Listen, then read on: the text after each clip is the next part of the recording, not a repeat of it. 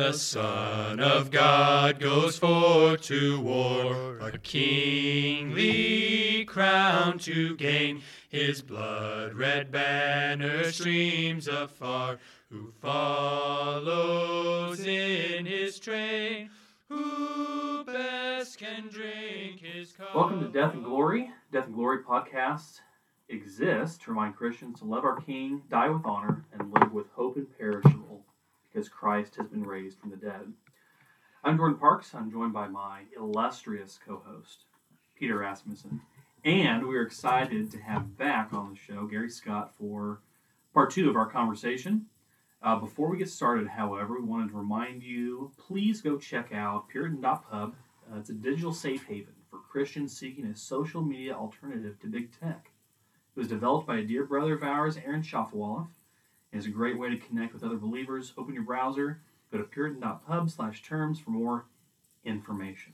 So, part two of our conversation with Gary Scott, uh, we're going to get a little more informal, get into some personal stuff on how um, how it feels to be the age that you are, uh, and kind of what's going on in your life, and run us through run us through some things that have just been weighing on your mind, and just some wisdom that you can impart to some of the younger generation. So, um, let's start with with pastoral experiences. What are some of your experiences just pastoring through death? What have some of those looked like, positive and negative? Yeah, we uh, recognize the fact that uh, in our evangelical culture, even in the Reformed evangelical culture, there are two negative tendencies in regard to death. One is to sentimentalize death, mm-hmm. you know, and uh, uh, romanticize it, and the other is to escape it. You know, and so, uh, for instance, uh, it was common. I spent a number of years pastoring in the South, uh, and the previous generation, it was common when a family member died that the family member would be laid in the house for two or three days for people to come and visit with the family. And there was a, a sense of reality that death is not just sanitized and pushed off some way, but it's here. You know, and and that moved from the home then to the churches. And, you know, it they realized well, you know, small children seeing you know Uncle Joe laid out there in the in the parlor was hard. Uh, and they moved it to the church, and then eventually it moved to the funeral parlor. You know, so now all of those things are cleaned up and sanitized, and you're not faced with the striking reality of death. Right. The reality is no one can escape that. And the second problem that I see is it's romanticized as if death is this wonderful uh, graduation, you know, mm-hmm. from some kind of uh, uh, uh, substandard existence now to this wonderful ethereal, you know, life ahead. Right. And and so I think it's important that we push against both of those. Uh, and so in pastoral ministry, you cannot escape that. You know, and so I, I dealt with that uh, most families will deal with six, eight, ten deaths, you know, in their lifetime of a, a sister, a spouse, a parent, a, an uncle.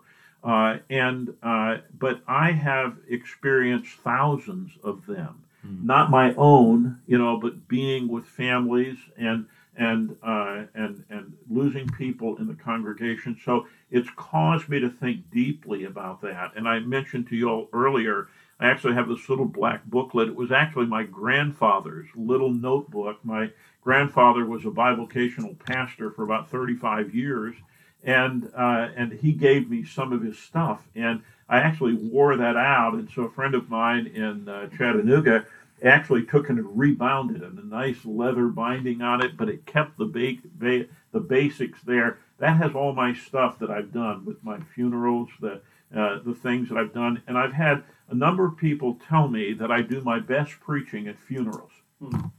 And the, the reason for that is not that I, I, I enjoy death or, you know, it gives me something to do. It's the fact that when death comes, you have people that now are thinking about things, about the, the fact that life is a gift. you know, death is certain. We don't know when it is, but we know that it's certain it's going to come. And so, uh, when uh, we would have a, a, member of the church that would die, we would have church members who would come, but we would probably have half to two thirds of the people coming that are not Christians, you know, they're part of the family or, or work associates. And I know that they're not, you know, they're not going places where they're going to hear the gospel. So this is an opportunity. And the focus of this was never to magnify and glorify Fred, you know, that now uh, we're having this memorial service. It was to say Fred was a great guy because Christ loved him and changed his heart. And so I would use that as an opportunity to set forth the gospel. There's nothing glorious about death. You know, death is our last enemy. And uh, almost every funeral I do, I say, you know, uh, uh, death doesn't have the last word. Mm. You know, we tend to think death is final, and the resurrection of Jesus Christ says, no, it's not final. And so what death and the memorial services and the various things that you do, it gives us opportunity to celebrate the gospel. On Sunday at Faith Community, I had the opportunity to preach because Pastor Logan was not well, and uh, and so I focused on the First Timothy passage that says the church is the pillar and foundation of the truth. Then he goes on to say, well, what's the truth? It's not a concept. It's not an idea that's true as opposed to being false. It's not a, a fact that's true as opposed to false. It's not even existential that Jesus is the truth. But what he sets out there is the whole redemptive work that Jesus was incarnated, that Jesus was raised from the dead, that Jesus is ascended into heaven. And, uh, and so uh, death provides an opportunity where the gospel can go forth clearly that we can talk about uh, uh, the hope that we have that life is stronger than death. And I would often go to the uh, the passage in John uh, where uh, uh, Jesus said, "I'm the resurrection and the life. You know, whoever believes in me is not going to die. Whoever believes in me and dies, he's going to live forever." And and it opens it up. So death presents an opportunity in a pastoral dimension to connect with people and not only at the funeral but leading up to that you know many many times you know i spent uh, uh, days weeks months uh, in uh, terminal situations in being able to minister to families to be able to give them hope to be able to help uh, you know this man or this woman to face god and to realize you know that that there is hope you know, beyond just we're going to be healthy, wealthy, and wise, you know. Mm. Uh, and I remember particularly in South Carolina, there was a young family that had uh, a, uh, a child uh, that had the Down syndrome. Mm-hmm. Uh, and uh, they were in the hospital. It was not a, a, a, major illness. And I was there. The child was two or three at that point of time. And for some reason, you know, I just shared with them, uh, you know, the hope is not just that uh, the child is going to get well. The hope is there is an eternity ahead. Uh, and that child died later on that day. Wow. No one expected that. And it wasn't that somehow I was smart enough to know what everyone else didn't. It was somehow that conversation, the Spirit guided that, and it brought a comfort to their heart that I would speak to them about that, and they had some foundation, you know, that, that they could kind of hang on to, that it wasn't a hopeless situation. Uh, we had another situation uh, where there was a, a, young girl that was born without an artery from her heart to her lung. Mm. And she spent three years, uh, maybe 15 or 20 open heart lung surgeries, and uh, at three died. I had to do that funeral you know, and it was one of the hardest funerals. And there were hundreds of people that were there. You know, everyone knew about uh, this young gal, and uh, and here was an opportunity again to point the goodness of God even in the midst of this. You know, God determines the number of our days. Mm-hmm. You know, Job says that before we're ever born, He determines the number of our days. And again, it gave me an opportunity not just to speak to people, but an opportunity to showcase the gospel and show how this undergirds that. in, in another situation, there was a young man uh, in another city. I, I, won't identify it any more than that. He was in prison, and uh, uh, he was there because of armed robbery. And uh, his parents were believers, and I had an opportunity to uh, uh, go in and minister to him, and he was very resistant to anything that I had to say. You know, he had been down that route, and he kind of abandoned that. And somehow God go, got hold of his heart, and it turned him around. I don't know if he was saved at that point or whether, you know, he'd been saved earlier and that was the turning point of getting back to that. Uh, but uh, long story, uh, he ended up marrying a gal, you know, in our church, had several children, uh, and uh, just a, a, glorious answer to prayer. And then he went back into his old dark world mm. with the thugs and the drugs and all the rest of that. And as a young guy in his 30s, I got a call. Actually, it was on my birthday that he had died. Mm-hmm. Uh, and they called me to do the funeral. And, you know, uh, everyone knew about the situation. What do you say? Well, again, you go to the gospel, you know. And one of the things I, when he was in prison, we had lots of correspondence, lots of things that he wrote to me. And so when I did the funeral, it wasn't just me saying, well, let me tell you about him. Uh, I said, let me let him speak for himself. You know, and I read various quotes and poems and things that he did. And, and there was a power in that that ministered encouragement to the family and many believers that were there. And I think it was a witness to the gospel to many of the friends from the dark side, you know, that, that he had abandoned when he came to faith and got married and but then he was drawn back into that. Uh, and, and so when, when I, I think of, of death and how it fractures and shatters lives, it makes me happy, you know, that I can present a hope, you know, that is much stronger, you know, than the hopelessness, the sadness, the grief that overcomes them.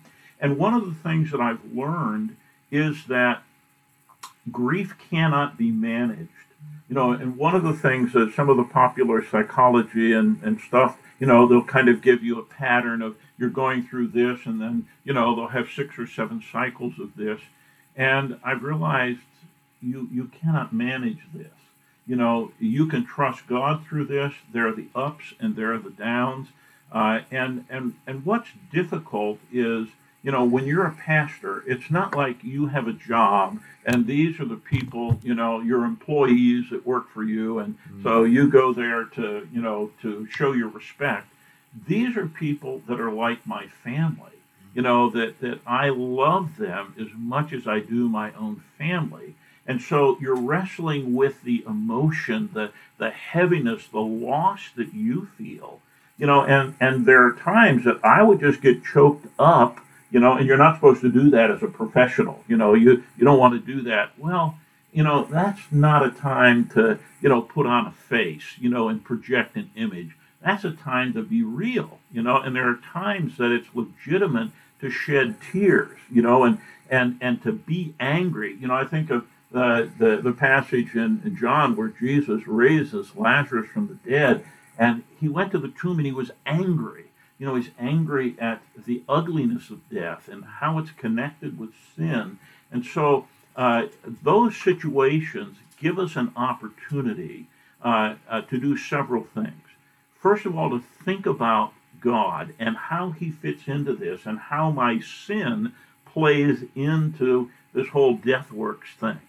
You know, it gives me an opportunity to look at myself and realize one day I'm the one that's laid out there you know, then I think it also gives me an opportunity to think about other people. You know, that person that's dying that I've been with for the last three days or the last three months or the last three years in some cases, and to see them go on to glory. I think of an elderly man that had been a pastor uh, and uh, he lived right next to the church and uh, he got caught in a cycle of just getting drunk constantly, you know, couldn't do the pastoring and you know, we became really good friends. And, and he sat down with me. He was dying of cancer. And he asked me, he said, I want you to tell my family some things I haven't been able to tell them. You know, and I, he was a genuine believer. So that was an opportunity, you know, to kind of share the regrets. You know, you, you talked about, you know, oh, there's some, he had some regrets in life that he couldn't express, but I could express some of those things for him. You know, so it's just, it's just been interesting. You know, I could tell you, you know, go for hours and tell you stories, you know, of, of different situations like that. But I think with me, uh, uh, what has been beneficial to me and ministered to me is those are opportunities, you know, to, to bless other people, opportunities to magnify the gospel and, and, and plant seeds of hope.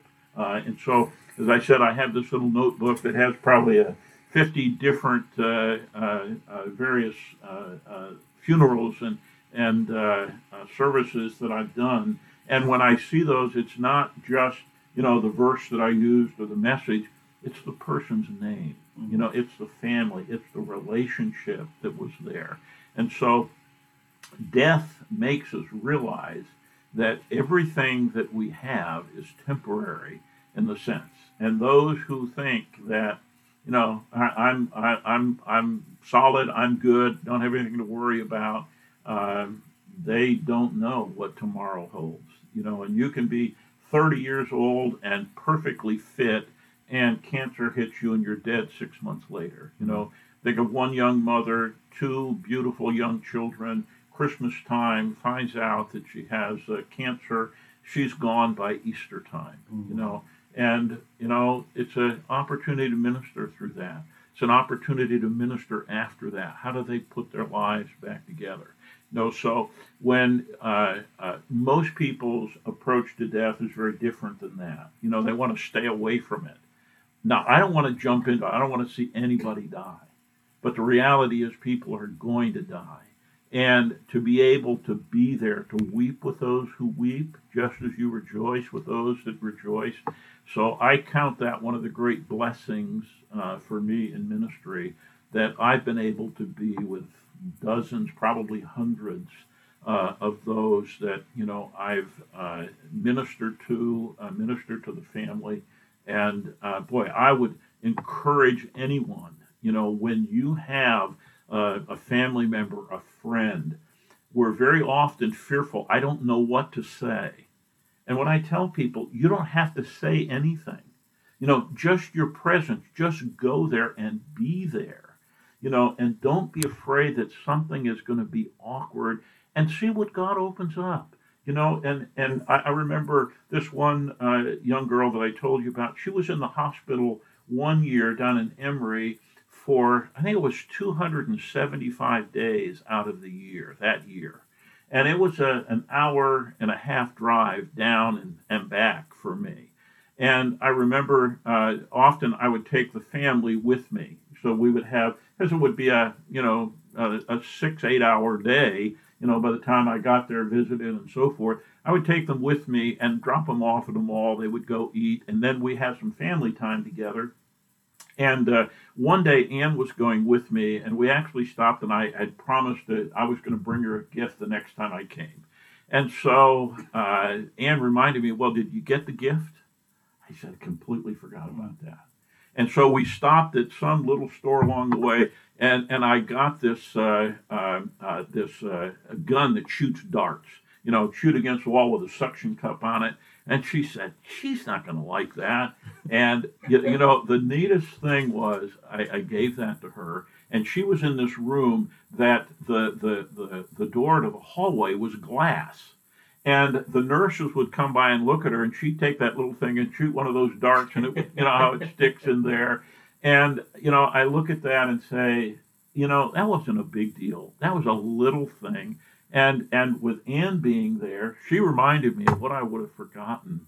And I remember her saying as we went down there, uh, and that was actually I think another time that she went down. She said, "I don't know how you do this." You know, mm. it's so hard. It's one thing when somebody is ill for two weeks and they're going to recover.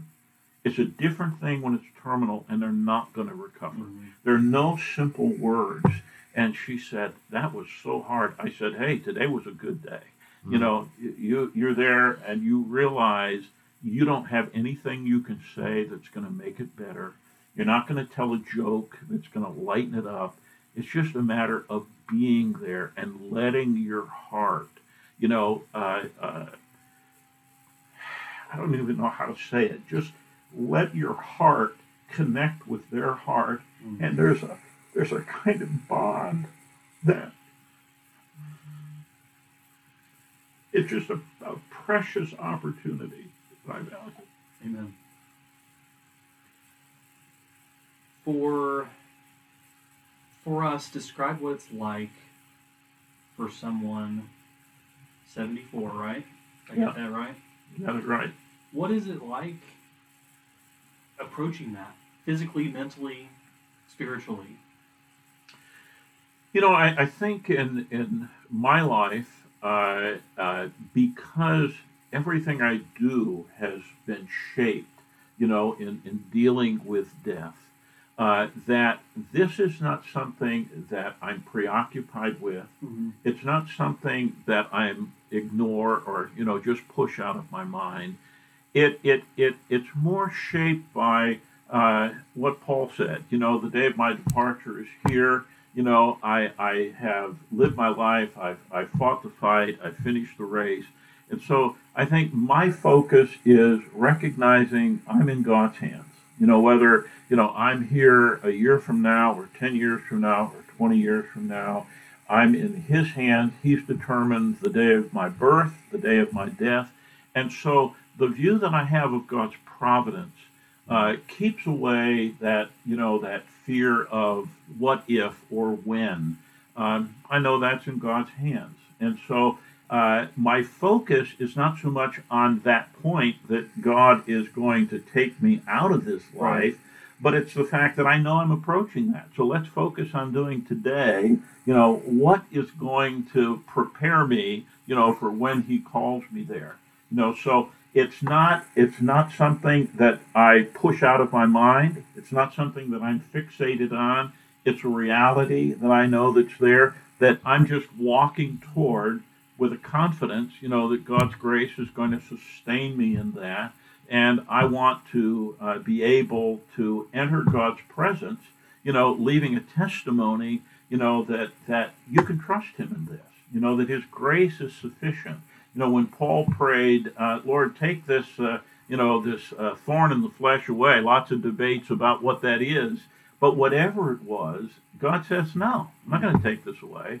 Instead, I'm going to give you more grace. And then Paul could say almost the unthinkable, therefore I will glory in these struggles because when I go through that, the grace of God is there. You know, and I've got to see that with so many other people that the time of their death was not just this bewailing, you know, the fact that they caught this disease and it took their life. It's the, you know, it's the thrill, you know, of of of seeing a believer enter, you know, into God's presence. And uh, so I think that my approach to that has been recognizing that, you know, I don't have, uh, you know, uh, my wife and I kid, we used to remember when we just got up and didn't think about it. Now, when you get up, you have to think about it, you know. Uh, and sitting on the floor playing with the kids, you never thought about that. Now, I don't sit on the floor that much, you know, because you have to think about, okay, how are you going to get up from this, you know. And so, uh, and, and I would say, really, until the last year, God has blessed me with a good health. And so I've had uh, very little problems. I've had lots of energy, been able to do most anything that I've wanted. And so, over the last year, with some of these things that have forced me to do something, probably the last six or eight books I've read, I've read with one eye, you know, because even though my left eye is working, it doesn't focus exactly right. And uh, again, it just reminds me of the frailty of life, you know, and, and the psalmist says, you know, we're but a breath, you know, we're here and then we're gone. And, and, but that balances with the fact that I'm not just a breath, I'm an image bearer. You know, that, that God rejoices over me with singing, as Zechariah says. You know, so there is, with a sense of the fleetingness of life, a confidence that that that is a transition. You know, that it's not the end. You know, uh, it is the end of this mortal body as we know it, but in preparation for an immortal body. And so I often go, uh, and I did this in many of the funerals that I did to First Thessalonians 4. You know, that Christ is ascended into heaven. Those who belong to him are with him. When he comes back, he's bringing with him, there's going to be a big celebration. You know, so there is a sense of there is a hope ahead that is more glorious than we even know how to describe. That's fantastic. Does the uh, sort of the inevitability of death ever hang over you, or are you? It, it doesn't really bother you. No, I, I wouldn't say the inevitability, you know, is a troublesome thing to me. It's a reality. You know, I, I know that.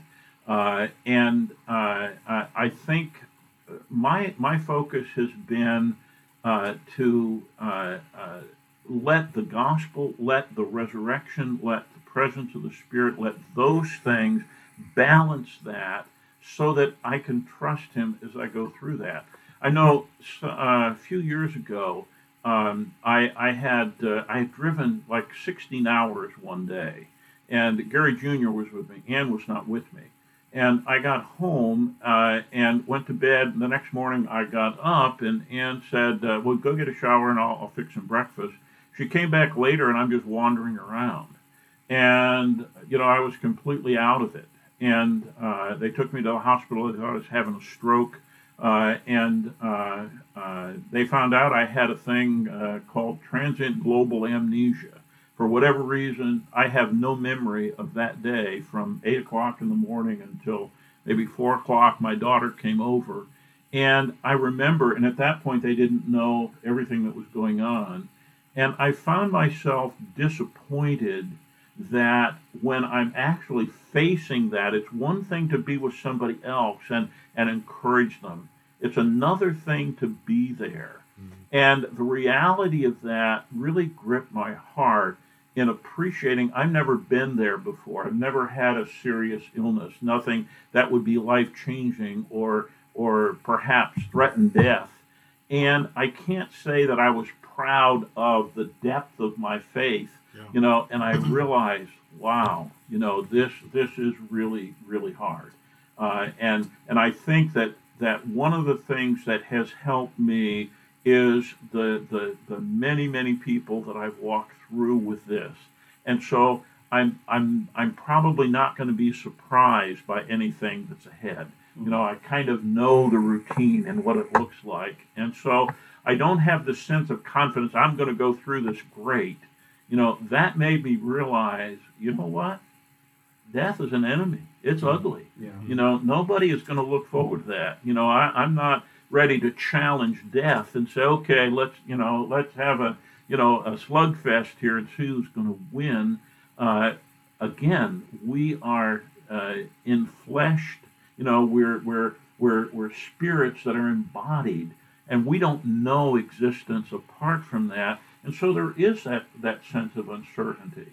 And so all I could say is my hope and my trust is that God will give me grace to go through that. And I think that that dying well, you know, dying to the glory of God, is not a, a strength that anyone innately has. Yeah. I think it's a grace that God gives. You know, and, and so, you know, you, you read some of the testimony in the Foxe's Book of Martyrs, you know, uh, and, and other situations where uh, they, uh, we talked about uh, uh, Latimer and Ridley. They faced it with a sense of joy. Were they crazy? No. You know, they were grace filled men, you know, and God enabled them at that moment to speak in a way that their death, you know, wasn't the end of the gospel, you know, but it was the seed of the gospel that it bloomed. And so, you know, it's often said the blood of the martyrs, you know, is the seed, you know, the church. Uh, and so my hope is that I will remain faithful. Uh, and uh, I did a, a prayer meeting message not too long ago, and I talked about the fact of, of uh, uh, wanting to be able to finish well you know, and and and not dishonor God, and that means a constant vigilance. You know, because I'm older now, it doesn't mean I'm past all of the you know the danger points. You know, the dangers are always there. You know, and but but I want to be able to you know say with Paul, you know, fought the fight. You know, I finished the race. Now, you know, there's something laid up for me. And I, I think that can be our hope. Yeah, that was something we wanted to uh, to bring up. Is I mean, where is it easier to stumble as you age uh, versus maybe when you're younger? Yeah, I, I- I think there are several things. I, I think one of them is to look back, you know, and to feel the sense of regret of things I could have done better, things that I, I should have been more discerning, you know, uh, uh, and to realize that I can't waste my life now, you know, with regrets of things that I might have done differently, that in God's providence, all of those things are there. Mhm. And I think, on the other hand, it's not uh, wasting my time now by looking ahead, being worried about the future, or or having these plans, you know, about out there. But Jesus said, "Sufficient unto the day is the evil thereof." You know, uh, we, we don't need to handle the past. We need don't need to carry it with us, and uh, uh, we don't need to be fearful of what's ahead. But we live today you know, for the glory of God. One of the things that was really helpful for me uh, when I was, I don't know, maybe 30, 35, uh, I, I sat down and I did a personal mission statement. I sat down and I took uh, a couple of weeks to just kind of reflect on my life. Uh, what, who are the people that influence me? What are the situations that I face that shape me? Uh, uh, what were uh, uh, pastors or, or books that I read, Christian books? I, again, I was a, a Christian going through that time uh, a- as a young person growing up. And I kind of put all of that together and kind of looked to see what had God's providence been in my life? Mm. And how was He shaping and equipping me for where I was at that point of time? And then I sat down and said, not this is what I want to be when I grow up. But if God shaped me this way, what does God want me to accomplish? And so I sat down and I put together kind of a journal sheet, you know, that, that would be a daily reminder. Writing a personal mission statement is one thing to have that on the wall or have it in a file. And I find that I did that for a long time. You know, what, what a personal mission statement does is help you clarify who you are, you know what God's made you to be, what gifts He's given you, what God wants you to be in life, and and then to take that and embody that in a practical way. So I came up with this uh, uh, sheet, and I put the various roles as a father, as a husband, as a pastor, and so forth.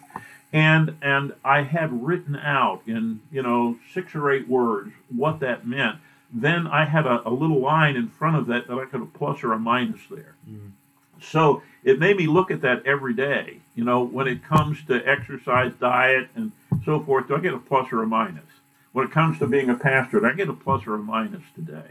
And so it changed that from just being, you know, a, a document that I had developed uh, to being something that was really embodied, you know, that I could embody in my life on a, on a daily basis. And in fact, I'm, I'm going to be meeting with somebody tomorrow, and I'm going to share that with them as a tool that they might use, and not necessarily that they'll take the template that I developed, but to say, you know what, I could do the same thing. And this gives me a record that, I, excuse me, that I can look at and say, well, you know, this is what God said to me. This is how I responded to God. You know, this is what was happening in my life in God's providence. These are the good things, the difficult things. And so I think that the, the whole sense of journaling, you know, can be a very productive thing, you know, as it helps you, you know, go through life and, uh, and, and, and helps you accept who God made you to be and what He designed you to accomplish. What do younger saints need to focus on as they get older? Well, I think they need to focus on the same things that we've been talking about. You know, that, that the primary thing is that they're made in the image of God and they're designed to know and to love God and to let the love that God pours into their heart flow out to other people to bless others. I think that's the heart of it. And and as they do that to develop disciplines. You know, one of the things I was sharing with a couple of guys recently that I was at a conference in 1980, 81 in Texas, in Dallas, And uh, lots of things happened there, but at the end of that, I said, you know, we need to go back to the Bible now and read it carefully to see if the things that we've been talking about are they really in Scripture or have we, you know, just kind of worked them in. And I went away from that determined that I was going to consistently read the Bible. And I found this little booklet uh, from a guy in England that had a, uh, uh, a Bible reading program that you read through the Bible every year. You read through the Old Testament once, you read through the New Testament twice. I've been doing that for 40 some years now. Mm. And I can't tell you what a benefit that discipline of just reading the scripture, you know, and the, the fact is you can't read it once and get everything that it says you know? And so i'm reading in, in john 15 i'm the i'm the true vine and you're the branches. I say you know what? I just read back in isaiah 5 about the vine that didn't bear fruit and there's a connection here. You know and i go on to read i am the bread that came down from heaven. Well wait a minute what about the manna? And mm-hmm. and and so you begin to see a connection and you know it's like at times you go to a movie maybe a, a detective movie and the first five minutes, there are two or three things that happen that seem totally insignificant. They meet somebody, somebody gives somebody a hmm. package, and, you know, doesn't mean anything. Well, as the thing develops and you say, oh, that's where, that's when, that's who. And, and that's what we really have in the scripture. You know, so when it says the seed of the woman is going to crush the seed of the serpent, what's that all about? Well, by the time you get to the end, you realize how significant that is, you know, and it all begins to uh, uh, come together, you know, and and make sense. What um, I know you you talked about not focusing on regrets, but is there anything that you, looking back, you would kind of um, point out that you that you're willing to share, obviously, but that you might say, you know, um, I'd I'd like to go back and do that a little bit differently. Uh, you know, I've, I've, thought about that uh, as uh, I was thinking through the questions, and uh, and and I think uh, a couple of things. It would be better attention to my health. Mm. even though God blessed me with good health, I wasn't always a good steward of that. and I, I think that that it would have been more glorifying to God if I would have given more attention to that and and again, part of that is the press of responsibilities. You know, when you're a pastor of you know uh, or four hundred people, and you've got six or eight you know uh, uh, presentations to get ready. I don't have an hour to go to the gym every day. You know, I hope to get there a couple of times, two or three times a week.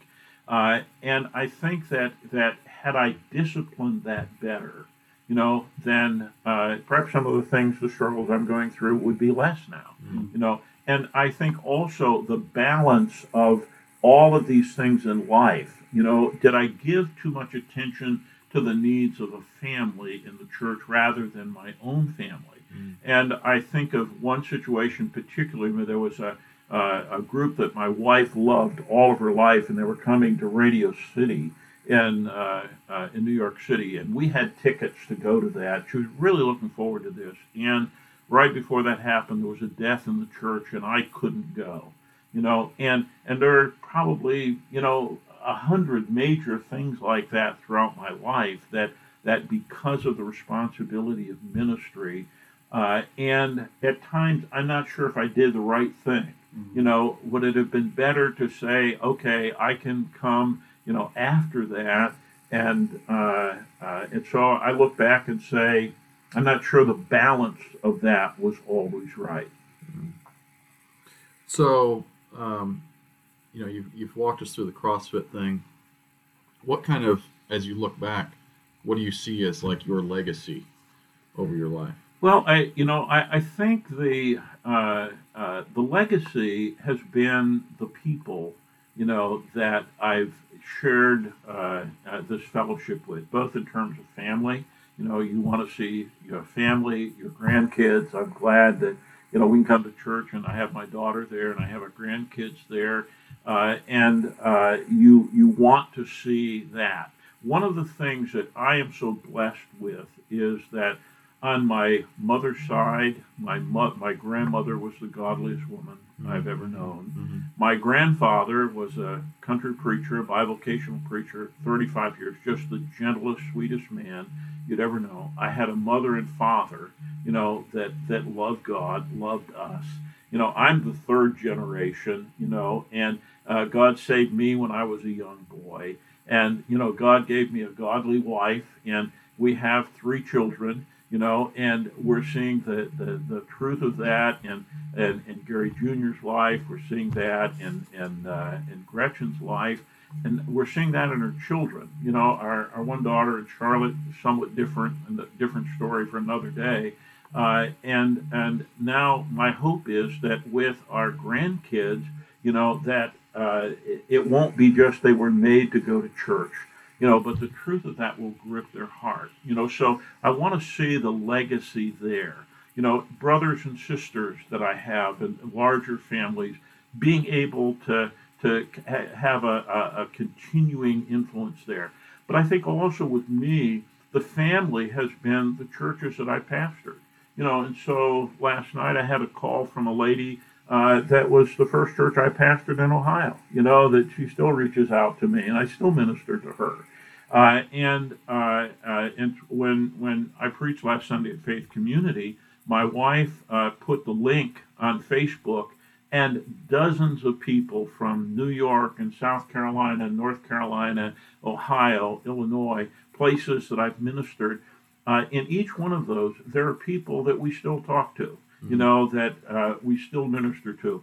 dear friends that part of, probably the closest friends that we had in South Carolina I just did the funeral for the wife a few months ago. You know, and it's like uh, uh, those people that have been under my ministry that are continuing to walk strong. That's an encouragement, you know, and a legacy. And the fact is that, you know, if you build houses, you can go back and point out to the 17 houses, the 105 houses, the three houses that you built. When you're in pastoral ministry, you don't you don't see the same kind of fruit. Mm-hmm. Much of what you do, you never know about. Mm-hmm. You know, both good and bad. Mm-hmm. Uh, uh, uh, people will comment on a sermon they like, but they won't tell you one they don't like. You know, uh, uh, I, I, heard the story of uh, one guy that said the, the guy went out and told the pastor, he said, "I just want you to know every one of the sermons you preach are better than the next one." And he said, "Well, thank you very much." And then he began to think about it and said, you know what? I'm not sure that was really a compliment, you know? So, uh, uh, you know, but so is life. this is my favorite question on here. What are some things that you look forward to when, uh, when the Lord calls you home? Uh, I, I, think it's the limitations uh, that we have in uh, the struggles against sin. You know, I don't have to struggle anymore with that. You know, the, the, the uh, I think Thomas uh, Boston wrote The Fourfold Estate of Man, and he talked about, you know, Adam, when he was created, was not able to sin. Then when man sinned, he was not able not to sin. Then when you're redeemed, you're, you're able not to sin. And when you're finally glorified, you are not able to sin. Mm-hmm. So I'm looking forward to that uh, posse non peccare is the term they use, not able to sin, uh, and and being free from that. Uh, uh, with me, it's not so much freedom from suffering that I've gone through. I really haven't faced a lot of that, but I, I think it's that. I think it also is the freedom from the darkness and the um, uh, and the evil that we live in the midst of. I think of Lot you know, how he lived, you know, in this miserable situation and constantly struggling with that. I think also the sense the, of being free from further responsibilities, you know, that I no longer have to, you know, uh, care for this or that or the other thing, whether it's family or finances or health or, you know, whatever. Uh, and a recognition that I uh, there's going to be the rest, you know, that I've been looking for. You know, and again, my view is uh, you're all familiar with the, the tomb. This world is not my home. I'm just a passing through. Uh, I rewrote that and said, Heaven's not my home, I'll just be passing through. You know, that, that heaven, it's not, I'm looking to go up in the clouds and float, you know, with a harp. Uh, it That's temporary until Christ comes back and there's a resurrection of the body and there's a new heaven and a new earth. So I see this glorious consummation ahead. And, uh, and uh, you know, that kind of is time to get ready, get prepared for that. So when, you know, when I think about that, that's really what I look forward to. That, that as Paul said, I'd rather depart and be with the Lord. That's better by far. Mm. But he says, more needful for you that I remain. So when God decides that I'm not needed here anymore, you know, and uh, I close my eyes in death, uh, I'm going to be with the Lord, you know, and then I'm getting ready for the big celebration, you know, and that's going to be better. Uh, and again, there's some great joys in life, and God has blessed me in so many ways. I don't want to undercut them, but we haven't seen anything yet. Yeah. You know, I'm looking forward. Uh, I, I often quote the verse from John 17.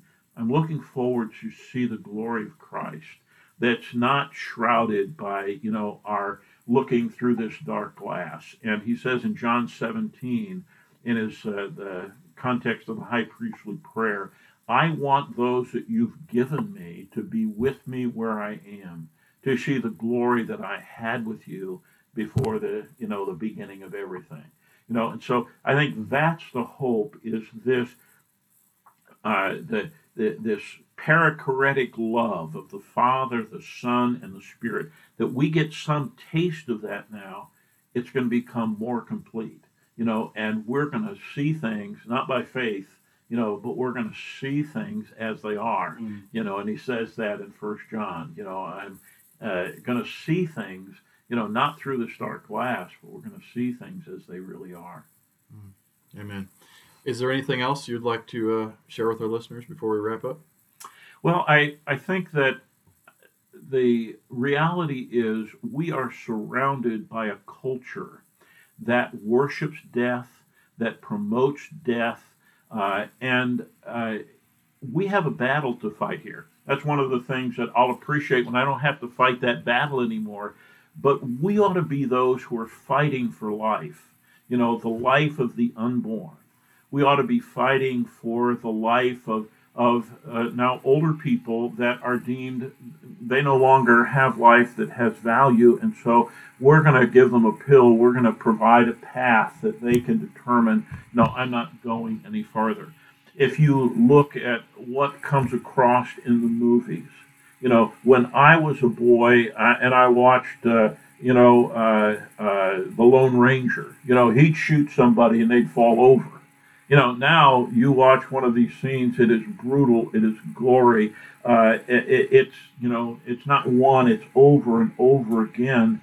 And uh, I think that there is this, this kind of symbiotic relationship of embracing death, you know, and you see some of the, the signs on people's cars, you know, of, of, of some of the, uh, the rock music and the lyrics that are there. And I think you have no clue death is nobody's friend. It's not to be celebrated. It's not to be embraced. It's not a game, you know, but it is the reality. And I, again, I read this morning uh, uh, Matthew 25, you know, the, the sheep and the goats, you know, on the one hand, you know, enter you blessed into, you know, blessed eternity. But for the others, depart from me that are cursed into the outer darkness where there's the wailing and the gnashing of teeth. And I, I think my one message would be, in fact, what uh, uh, uh, who was the great preacher in London, Martyn Lloyd-Jones. Yeah. He was once asked if you could give one message that you would preach to the whole world that they will hear you, what would that be? And his message was flee from the wrath to come. You know, and that would certainly be my message. Death has nothing to offer you know, and it's one day going to be destroyed. And so our posture ought to be resistance, contention, you know, uh, exposing the emptiness of that and embracing life, you know, life that God gives us and the eternal life that we have in Christ. You know, that's why Jesus could say, I am the way, the truth, and the life. Nobody comes to the Father through me. And and so I think our great challenge is to embrace that life, you know, and not to let, you know, the the uh, all of the things that surround the culture of death, what you've called death works, not let that, you know, shape our path. We gotta we gotta resist that and embrace life. Amen. Amen. Yeah, that's excellent. Thank you, uh, Pastor Scott, for Yeah. joining us and taking the time to record this podcast with us. And thank you, listener, for listening to Death and Glory podcast. We hope that this episode edified you. Please take a moment to go to your favorite podcast platform and like and review the episode and even share it with your friends. To Canaan's land I'm on my way where the soul of man never dies. My darkest night will turn to day the soul of man never dies. Dear friends, there'll be no sad farewell, there'll be no tear dim nights where all is peace and joy and love, where the soul of man never dies. A rose is growing there for me, where the soul of man never dies. And I will spend eternity where the soul of man never dies. Dear friends, there'll be no sad farewell, there'll be no tear dim nights, where all is peace and joy and love, where the soul of man never dies.